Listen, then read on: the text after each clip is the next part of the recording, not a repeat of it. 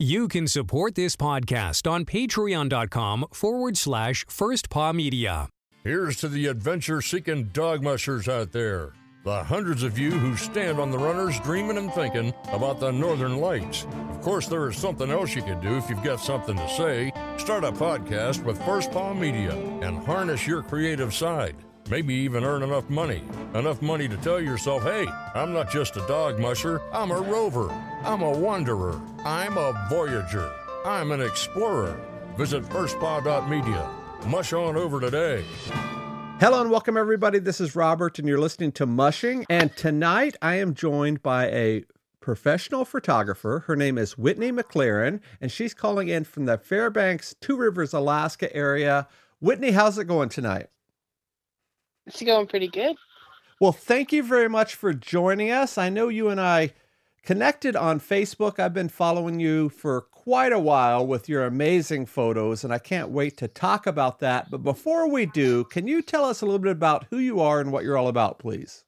I moved to Alaska when I was 15, and uh, I've now lived here longer than I've lived anywhere else. I really love dogs and photography and mushing, and then I'm also an archaeologist uh, throughout the summer. So I definitely enjoy being outside and kind of just staying active, I guess. So let's jump into that. I, I, didn't know the archaeologist side of it. Tell us a little bit about that. What got you started in that? Did you go to school for that? I did go to school for it, but um, after uh, I did two summers as an archaeologist assistant in um, Delta Junction. There was a program there uh, through the military base. Um, there's an archaeologist on Army lands uh, located in Fort, at Fort Wainwright in Fairbanks um, that manages the lands around Delta Junction and around Eielson Air Force Base and then across, across the Tanana River. And um, I worked with the company that managed those lands and was able to come back a second year. And then I decided to pursue archaeology and anthropology. I I started doing that um, at the University of Billings in Mon- or University of Montana in Billings, um, but then I couldn't stay away from Alaska, and I pursued the rest of my degree at the University of Alaska Fairbanks, and simultaneously with my anthropology degree, I did a minor in art and had a lot of focus on photography through that. So, when you were working at the uh, site in Delta Junction, what were you researching or looking at? Um, we manage uh, different properties that, or different sites that prehistoric people um, used as maybe hunting or lookout points for travel and there are sites pretty much anywhere that you would want to camp or travel through. People have done that throughout history, and we were looking for different um, places that people did that in the past. That's pretty cool. And you said that you major, or excuse me, minored in photography there in college. Have you always had an interest in taking pictures, uh, even when you're younger? I have. Um, it, it's kind of a family uh, kind of runs in the family. My grandpa always carried around a camera and was always taking pictures at family events. And um, my grandma worked with him and made albums for all of my siblings and cousins. And from the pictures that my grandpa had taken, and my mom um, ended up taking all of our senior photos on a film camera. And my brother used that same camera for his uh, senior yearbook class. And then I have another, a younger brother who pursued photography at the Art Institute in Seattle. So it's a family affair. I would imagine your guys' Instagram feeds are uh, just a competition back and forth. Is that right? um, not really, because we all kind of focus on slightly different things. Um, and I guess we are kind of all competitive, but we all like to share different things. And, and, when we were talking off air, Whitney, you said that uh, you specialize in sled dogs, weddings and pet photography. And of course, we're a mushing show, so we're going to jump way into that. But it seems like those are, and I'm not a photographer by any means, but it seems like those are vastly different styles of photography. Can you explain a little bit to our listeners who may not know? what it takes to do each of those three. You know, the weddings are obviously capturing that moment, whereas the you know, the pet photography is different, and of course, mushing is even more different. Can you explain the three? Pet photography out of the three is probably one of the easier, easier is not the best word, but one of the less stressful of the less stressful for me of the three. Um, but races and weddings are actually pretty similar in my book. Um, the biggest comparison that I have is the Yukon Quest and weddings because you've got a shot list. Um, the Yukon Quest is how I got a lot of my start in following mushing and following races, and uh, we were given shot lists that we had to follow and different things that we had to get along the way. And just like on the wedding, um, a lot of those moments only happen once, and if you don't see them or you don't capture them, then you don't get it. Right. Sometimes people are gracious and will let you recreate it, but you you just have a fraction of time to get the shot. And there's always the build up and there's different things that you anticipate that are going to happen. You know, the dogs are going to be coming down the trail, the bride's going to be coming down the aisle. Those things are all planned, but sometimes things don't go exactly as planned. So you've always got to be able to roll with the punches and adapt to the situation. So let's compare and contrast those two events, if you will, a wedding and a sled dog race like the Yukon Quest. So I would imagine that you spend quite a bit of time with the uh, with the couple before they get married to plan out what you're going to do, where you're going to be, uh, lighting, and all that sort of stuff. What is the lead up time for that? So if I call you up and say, "Hey, I want to get married on X Y Z date, can you be my photographer?" What does that look like if if I'm wanting to hire you? I've had a pretty variable timeline. Um, the the longest out, surprisingly, is only about a year. I had somebody message me about a year a year ahead of time, and initially when I saw their message, I was like, "This is next week. what are you talking about? We're not doing this next week." Um, but it's still. Uh, you've got to think about the lighting on that day and like you said the different situations that you're going to have to do the way the venue is going to go and even even if you're trying to plan it out a year in advance there's things that are going to change there's things that you're going to have to adjust for and a lot of i i do the initial phone call or meet up with the couple and then i try and do two to three more and they get closer together as the date gets closer for their wedding you had mentioned on the Yukon Quest that you're given a shot list, and that's the first that I've heard of something like that. So that's really interesting to to fall into. What does that look like, and how does it compare to a wedding? Obviously, people that follow mushing know about the the hubbub and the the hecticness of of a race and all that's going on. It's just pretty much managed chaos from from a race organization's point of view. Tell us a little bit about that. The the Yukon Quest is actually the only race that I've had a major shot list on. Um, I've tried to kind of work with other races to figure out what they need or what they want, but the biggest reason that the Quest had a shot list was because they had sponsors that they promised photos. So they promised um, situations where their sponsored product or uh, sponsored, I guess it's all just products, the sponsored item uh, had to be staged or shown with the mushers at the start chute, um, different things like that. And the sponsors were then given the photo evidence that their items were being used for the race and how they were being used for the race. Uh, but then on top of that, different photos like were given because mushers have bib sponsors uh, for the quest and for the Iditarod and there's certain photos that had to be taken with the bib, certain photos that had to be taken at specific checkpoints, and that's kind of what the list was compiled of. And then there's also, of course, just everything that you would think of at a dog race, you know, dog care, uh, dog handlers, fans, mushers leaving the start line, all the banners, the chute, all those things. And some of it was just second nature like of course we're going to take pictures of that but then there were those things that are that you have to get you have to get a picture of this banner with a dog in front of it you have to get uh, this item being used at this event and things like that So on on the um, the lead up to the quest, uh, we talked about with the wedding, it could be upwards to a year before uh, before you actually sit down and take the actual photos. What is the lead up to the quest? Is it uh, a few months or what? It's changed because um, when I started with the quest, the quest was a thousand miles. It went from Fairbanks to Whitehorse Right. or Whitehorse to Fairbanks. Now it's um, I met with the quest on Tuesday, I think it was. Um, today's Thursday, so and to this, it's two months before the race. Um, of course, when I was on um, the official Yukon Quest PR team, I was constantly talking with uh, the person that I was working with on the quest. They had a PR manager, and uh, we're good friends now. She was actually supposed to be at my wedding, so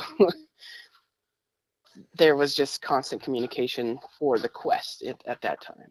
So when when you are contacted and they give you this shot list, uh, give us an idea of how many photos they're looking for. If they hand you that sheet of paper or, or email or whatever it is, I mean, is it hundreds of photos? Is it ten or twenty photos? What are what's the what does the typical shot list look like? It was about six pages, single spaced, Oh wow! So a whole lot. but but it had a lot of those general things like repeated for each checkpoint. I mean, the quest had 11 checkpoints, so there's all those things listed out there. And, and like you said, uh, they want a shot with the dog under the banner, or a shot coming in, or a shot leaving, or whatever, and you're just trying to get whatever you can. So I think a lot of people, Whitney, when they think about uh, photographers in general, especially if you watch sports, they're constantly clicking photos. I would imagine, like at a football game, literally hundreds, if not thousands, of photos are clicked in that three hour span. I would imagine it's something similar to a sled dog race. Is that is that the the right thing to think of? Definitely, because it's there's from the start of the race. Usually, um, dog trucks are moving in at uh, 10 a.m. or before until the sun goes down around uh, three or four, and then checkpoint photos after that. Like it, it, I'm taking pictures sometimes from 10 a.m. to 10 p.m. With, I mean, breaks for driving, of course, but that's a lot of photos. yeah, and I would imagine a lot of batteries, a lot of uh, data, all of that, uh, and of course all of the logistics that comes with going on a, a race like that, especially when it was a thousand mile race. Just all of that that that you have to take care of because you're literally hopscotching hopscotching down the trail in order to to be at those checkpoints, especially if you're trying to get the leaders of the pack or whatever. So I guess another unfamiliar question from a non-photographer's stance. So if you have all of these photos, who is the one choosing eventually? Obviously the client, but are you taking all of these hundreds of photos and saying, "Okay, this is my best 10 of of the circle checkpoint," or or how does that work? for the quest, uh, for the Yukon quest, it was, and I wasn't when it was a thousand miles. I wasn't the only photographer. We had a, a small team, and we, what we would do is we would um, pick our top shots, and then from the top shots, the rest of the PR team. There was four of the people on the PR team would pick some of the better shots that would be used, and the quest technically still has access to the majority of the photos that we took, so they could use those if they needed them for something else. Okay. And are you eventually paid for the photos that they choose? Are they paying you like in a contract form saying, "Hey, this is this is the deal for this week and a half," or is it by photo, or does it kind of vary depending on the job? Uh, it definitely varies depending on the job. For the quest, um, I end up under contract, but for other races, it's pretty wide. Okay, so if, I know that uh, we had talked off air, and you're going to go do the Knik 200 here in in a couple of weeks or so, depending on uh, when this episode airs. So, how does that work compared to something as big as the Yukon Quest? Are you under contract with uh, that organization, or are you trying to take photos of people, then sell them? You know, I've bought a lot of photos that way, where you take a bunch of photos and put them up online and I can buy whichever ones I want. I I would love to be under contract with many of the races, but it doesn't always work out that way. The Quest has been fortunate to have it in their budget, but not all races do. And um, for a lot of the other races, like the Knik, um, I sometimes am able to ask for gas money, and they're able to give gas money uh, or help me with lodging when I have to stay there sometimes. But for the most part, the races get the coverage to be posted to their Facebook. And for those pictures, going back to your question, your question, um, I kind of pick some top shots, trying not to be super repetitive, um, and highlight events of the whole race and all the mushers in the race, and that's what gets put on their Facebook if the race gives me access to their Facebook. Um, and that's how the photos, some of the photos get seen, and then um, it's just a small fraction of the photos that I've taken for the race. The majority of the pictures get uploaded and put on my website and are organized by race so mushers and fans can go back and can look through galleries for different mushers in different races and um, can purchase prints or images that way. The race, if they would like images, um, it's still relatively new for me on these other races. Like this will be my second year at the Knik 200, um, my third year at some of the other races that I'm doing this year. The next race that I've done the longest, I think, is the Copper Basin 300. The Copper Basin 300 ends up asking for a picture for their poster, but they are able to help me with some accommodations and some gas money most most times. And the other way that I'm able to go to a lot of these races is that the mushers are able to purchase uh, packages. And like I said before, I do my best to cover every musher. I want to see photos of every team, and I if I haven't seen a team, then I will definitely seek them out so they have at least some pictures to be on the Facebook because and this is one of the things that I use in weddings too. And it's like your mom wants to see this picture of you. this is one the one thing that I usually have to tell grooms is like, I know you don't care about yourself getting ready, but your mom wants to see you getting ready, like to doing your tie, those final touches, um, putting uh, cufflinks on, just the and your or your mom wants to be a part of that. And it's the same thing with these mushers that come up from the lower 48 or that their parents or other family can't attend these events. Like this is how i would like to help them be able to see them and, and that's exactly what I wanted to convey on this episode. I, eh, when I reached out to you, I said I want to see how we can show to our audience how you tell the story of a sled dog race. And you know, everybody's seen the action shots of people on the trail or coming into the finish or whatever, those typical shots that we see. But like you said, it's those more candid or behind the scenes shots that that really tell the story, I think. So I definitely want to talk about access and copyright and all that because I know that's a really big deal, but just staying on the race side for just a second. So if you take a picture of me coming into the finish, say, and I want to buy that photo for for myself, but the race also wants that photo as well. How does that work? Uh, kind of in a broad stroke. If if they want it and I want it, who eventually has to has to say that you know this is my photo versus theirs? Um, well, it's my photo. oh, of course, yes. if you've entered into the race, um, it's very often that you've signed a photo release or um, it's in a lot of the race signups that you have acknowledged that you will be in photos, you will potentially be used to promote this race.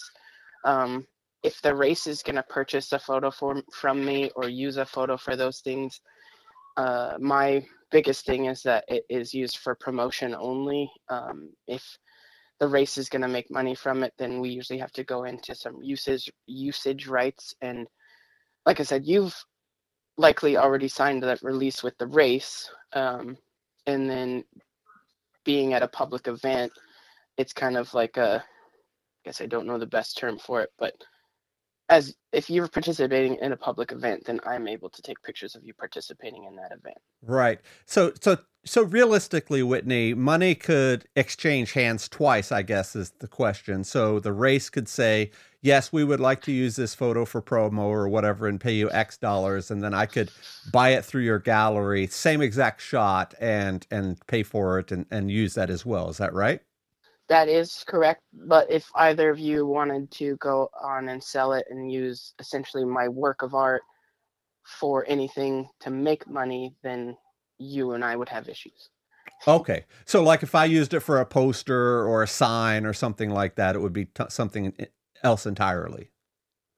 As long as you're not selling it, that's usually fine. Okay, Personal gotcha, promotion gotcha.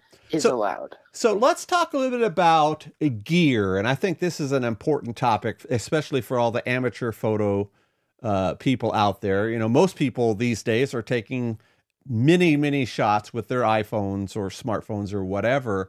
Tell us a bit about maybe behind the scenes uh, tidbits, if you will. What are you using for gear? Do you have a particular camera that you always use, a particular lens that gets that awesome shot? What What is your go to? Um, my go-to is a Nikon D810 with a 70 to 200 uh, lens on it. It's my favorite for just about everything. Um, pet portraits, I use an 85 millimeter, uh, so I guess that's the exception. But otherwise, it's pretty much the 70 to 200 is always attached to my camera. If And- I can't use that one, then I find something else that gives me a pretty good uh, length, uh, focal length to use. And I would imagine on a sled dog race, you, you're finding yourselves in snowbanks and literally hanging upside down to get those particular shots. I would imagine you have some stories there. Yeah. I do a lot of laying in the snow or sometimes just flat out falling in the snow um, because you step off the trail and the trail can be much deeper in the soft snow than it is in the packed snow. I like to be dog level, and if I can't be dog level, then I like to add a perspective that you can't get from just standing. Yeah, a- and and you have to be there, like you said, at that right moment and at that right spot, whether it's you know that particular angle coming into the to the finish line or whatever. You have to have to know where to be at the right time. Like you said, you want to be able to capture that moment because it's only for a fleeting second, and and then it's gone. So definitely cool stuff there. So before we talk about uh, a story or two. Uh, let's talk a little bit about that copyright thing. And I think a lot of people are not versed enough in this, especially in, in today's age with social media. Uh, people see photos online of from wherever, whether you're taking them or whatever, and they think that it's okay to just uh, you know right click and save on their computer, then pop it onto onto their social media, and you know put a caption on it and be ready to go. So, as a photographer, what would you do as a PSA to all those people out there that do that very thing? Um, I mean, the biggest thing, and this is this goes for everything in life, is make sure that you're giving credit where credit is due. Like, if people are helping you do different things, make sure that you're giving them a shout out, and that photographer, whoever is taking your picture, deserves credit for what they've created. Um, because it takes a special eye to capture a lot of those special moments. Like, not, and I'm not speaking just for myself. Any photographer out there that you are borrowing pictures from or just using any of their work, any artist's work, make sure that you're at least giving them a shout out, if not paying them for their work. Yeah, and that's a that's a great point. And I know you and most photographers put uh, a watermark of your name or, or or website or whatever most people do in order to say, "Hey, this is mine. Don't uh, you know? Don't abuse it." But when you say a shout out on social media, do you as uh, just as as a personal preference, do you want to be tagged every time somebody posts a photo? Because I, I would imagine that could get very monotonous if you know you're taking photos of a hundred people a day and everybody's tagging you on social media. I would imagine your your page is just blown up by people tagging you. I have notifications off. okay. but I do appreciate I do appreciate if people do tag because I do like to see where my photos go. And um, one of my biggest fears and uh, one of the things that I don't want the most is for my photo to be used for the wrong thing. Um, a, a few times I've been asked why I don't stage in places that I know people are going to crash or that I know that um, something potentially dangerous or hazardous is going to happen on a, a race or with a dog team. And it's like, I don't want that to be the reason that I go viral. I want to be able to promote the race and I want my photos to be used only in the best way to do that. So I definitely want to see who's using them, what they're being used for. Um, if you're giving them to papers, I usually, if mushers, when mushers ask me if they can be sent to their um, their local newspaper or whatever, I have that newspaper get in contact with me, and then I ask to see the story because I I love this sport and I love uh, I mean I I love dogs and um, want to be able to see it continue and but that's that's how I see it is if I can go back through and find where my pictures are being used I guess if if I'm not tagged in it if nobody shares it with me I'm not going to see it right unless I'm hunting it down but I don't have time for that either. and and that's a that's a great point that you made. And is it called an editorial decision in in photography, where where you're deciding the story you want to tell? Like a lot of people are are lined up at the bottom of Corral Hill there at the start of Iditarod, right right outside of Willow here, to get those shots of people coming down that hill and potentially crash. And the same thing goes with Cordova Hill in the Fur Rondy. A lot of people line up there to take those those shots. Is that called editorial control or something? What do you call it? Uh, that's probably a good phrase for it. Okay. All right. So when when you collect all of these shots and you're putting them up for the gallery and people can pick and choose like you said people can choose packages ahead of time and say hey i want x number of photos and it costs this much what about for sites out there. I have a, a, friend that's a photographer. He does lighthouses and stuff in Maine, and he does a lot of his work where he uh, sells them to other sites that other people can use, like tourist tourism boards and that sort of thing. Do you do that where you're selling photos to those types of sites that can use them for other things? No, I I thought about it at one time, but decided against it uh, because it goes kind of along the lines of being able to see where those photos go and the reach that they get. Okay. All right, and, and that's that's definitely uh, a, a choice that that every photographer or every creative makes is do I want to earn my money at you know fifty dollars at a pop on these sites, or do I want to sell packages or contracts or whatever? I would imagine each each one of you guys has has sort of their niche in the way that they go. So let's switch gears a little bit before we run out of time, Whitney. What is uh, a, a, cool story, if you can think of one, at a time when you're out at a race and, and just something cool happened, whether you got that miraculous shot or or something happened or the camera froze up or, or whatever. I'm just kind of thinking off the top. Tell us a story or so about a time out on the trail one of one of my favorite stories is uh, when I was hanging out on Birch Creek with uh, my brother and another close friend of mine, and we were lined up. Um, it was when the Quest also did video, so we were hired to do photos and video, and we were both we were all standing and perfectly positioned for this three shot combo um, one photo was down on the river, two were up on the bridge. One was looking, so the team was going to come into into the view, and one was looking, so the team was going to go out of view. And we waited and waited and waited on Birch Creek. And if anybody's ever heard about Birch Creek, is it's usually one of the coldest places on the Quest Trail. Um, and we were standing on a bridge above it, or uh, a friend was like down on on the bridge, and I think we waited probably about three hours and it was dark. We're waiting for this headlight to come around the corner. I'm pretty sure it was Matt Hall. And we finally see his headlamp after we're all standing out there freezing because I don't know why we didn't think we could sit in the car because of course he's he's almost there, right? Three hours later. Um, we see the headlamp and we go to hit record and the first camera the battery's dead. So we've alerted the other two I, I don't remember our exact order. I think it might have been me.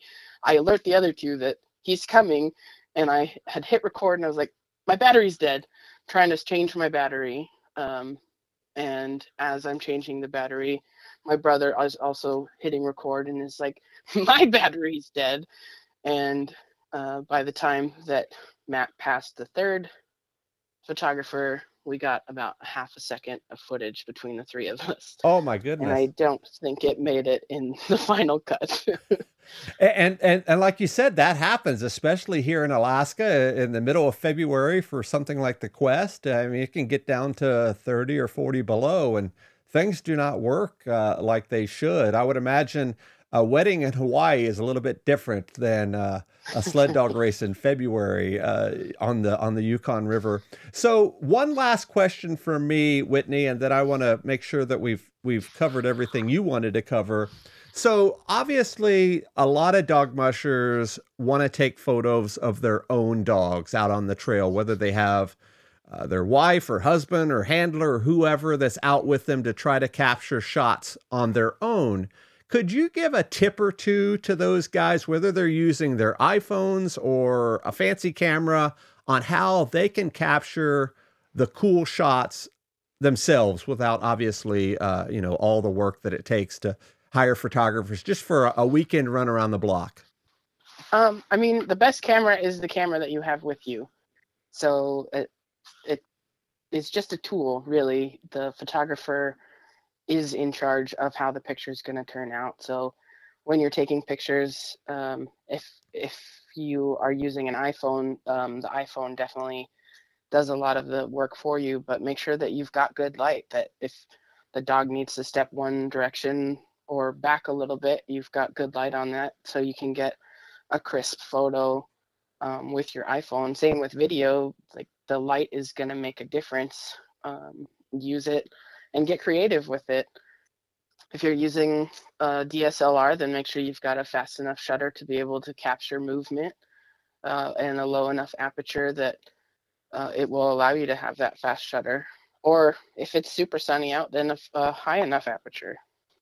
And, and, like you said earlier, make sure you're down there at dog level. You don't want everything to be standing up, uh, you know, p- pointing down at the dogs as they run by or whatever.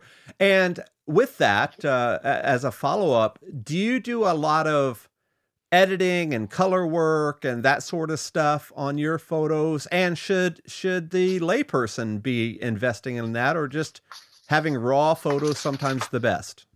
A little bit of both. Uh, the one thing with shooting in snow is that snow always casts a little bit of a blue or a gray light to all of your photos. So I do a, little bit of adjusting for that, and sometimes um, because it's white, you want to underexpose a little bit so you're not overexposing all of that white for your camera.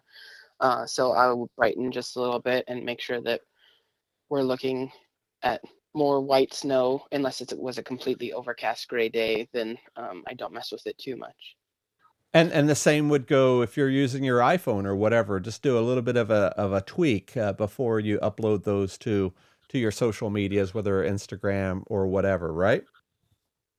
Yeah, I mean every every photographer's got to find their own look and and design, and uh, the big thing is like keep taking pictures. The only way to get better is to practice. It's it's not something that's come to me overnight. Uh, it's taken a long time to get to where I'm at. Yeah, and, and, you take amazing photos. I've followed you for for a long time on social media, and I think I've used a photo or two of yours in some of our podcasts. And I, I tried my best to make sure that I give proper proper uh, credit. Sometimes it's a little different when you're doing audio and trying to figure out, okay, how do I give proper credit here? Uh, you know, versus on the web or whatever. So, as a photographer, I would imagine you're very active on Facebook and Instagram. Where is the best place that folks can follow and see your work? Yep, um, you can follow me on Whitney McLaren Photography on Facebook or WM uh, Photography AK Dogs on Instagram um, or WM Photography AK on Instagram. I've got two. Um, and then, of course, check out mushingphotos.com and it'll have a lot of my social links and all those image galleries. And uh, my website is in the watermark on my pictures. And if you see those pictures um, on the race that you've attended or been to, then reach out to me and I can potentially get you in touch with more pictures. Um, I guess I, I could say one more thing. Um, not only do I have mushing packages available so that mushers can purchase either a season package or a race package, and they can purchase multiple if they decide they want more than the either amount of pictures that's in there, but they can also purchase just straight prints. Um, but those funds, with the exception of printing costs, come back to me, and that's how I make it to all of these races. Uh, I've recently opened up an option for sort of sponsorship, um, and I have a couple different levels on my page for uh, photographer support in the same way that you could support a dog team or a dog musher, and it's just how helps me get around the state of Alaska, which is not small. Right, and, and is that uh, like a sponsor a dog pro- program or like a Patreon or what? I have both. I have Patreon. Um, it's still brand new. I guess it is brand new, um, and then I have just like flat out uh, donation essentially, where you can donate a cup of coffee, you could donate a tank of gas, you could donate a plane ticket. We'll definitely put all those links over on on our show notes page for sure. So our guest, guys, tonight is Whitney McLaren, and she is a sled dog photographer as well as weddings and pet photography. And I was checking out your, uh, I don't know if it was your personal page or one of your business pages about uh, that pet photography, and you had all those black and black and white photos that you were doing. I believe that was here in Anchorage. Was that right? Was that earlier this year? Yep. So I worked with a uh, nonprofit called the August Fund, and we had a photo shoot at AK Bark. Um, and uh, the August Fund had an adoption event outside of AK Bark, and then I did portraits um, inside upstairs, and part of the proceeds went to the August Fund. Uh, people were able to come and that's when I, I do color pet portraits but i do black and white pet portrait events where people can come and have a 15 minute photo shoot and get just black and white portraits of their dog.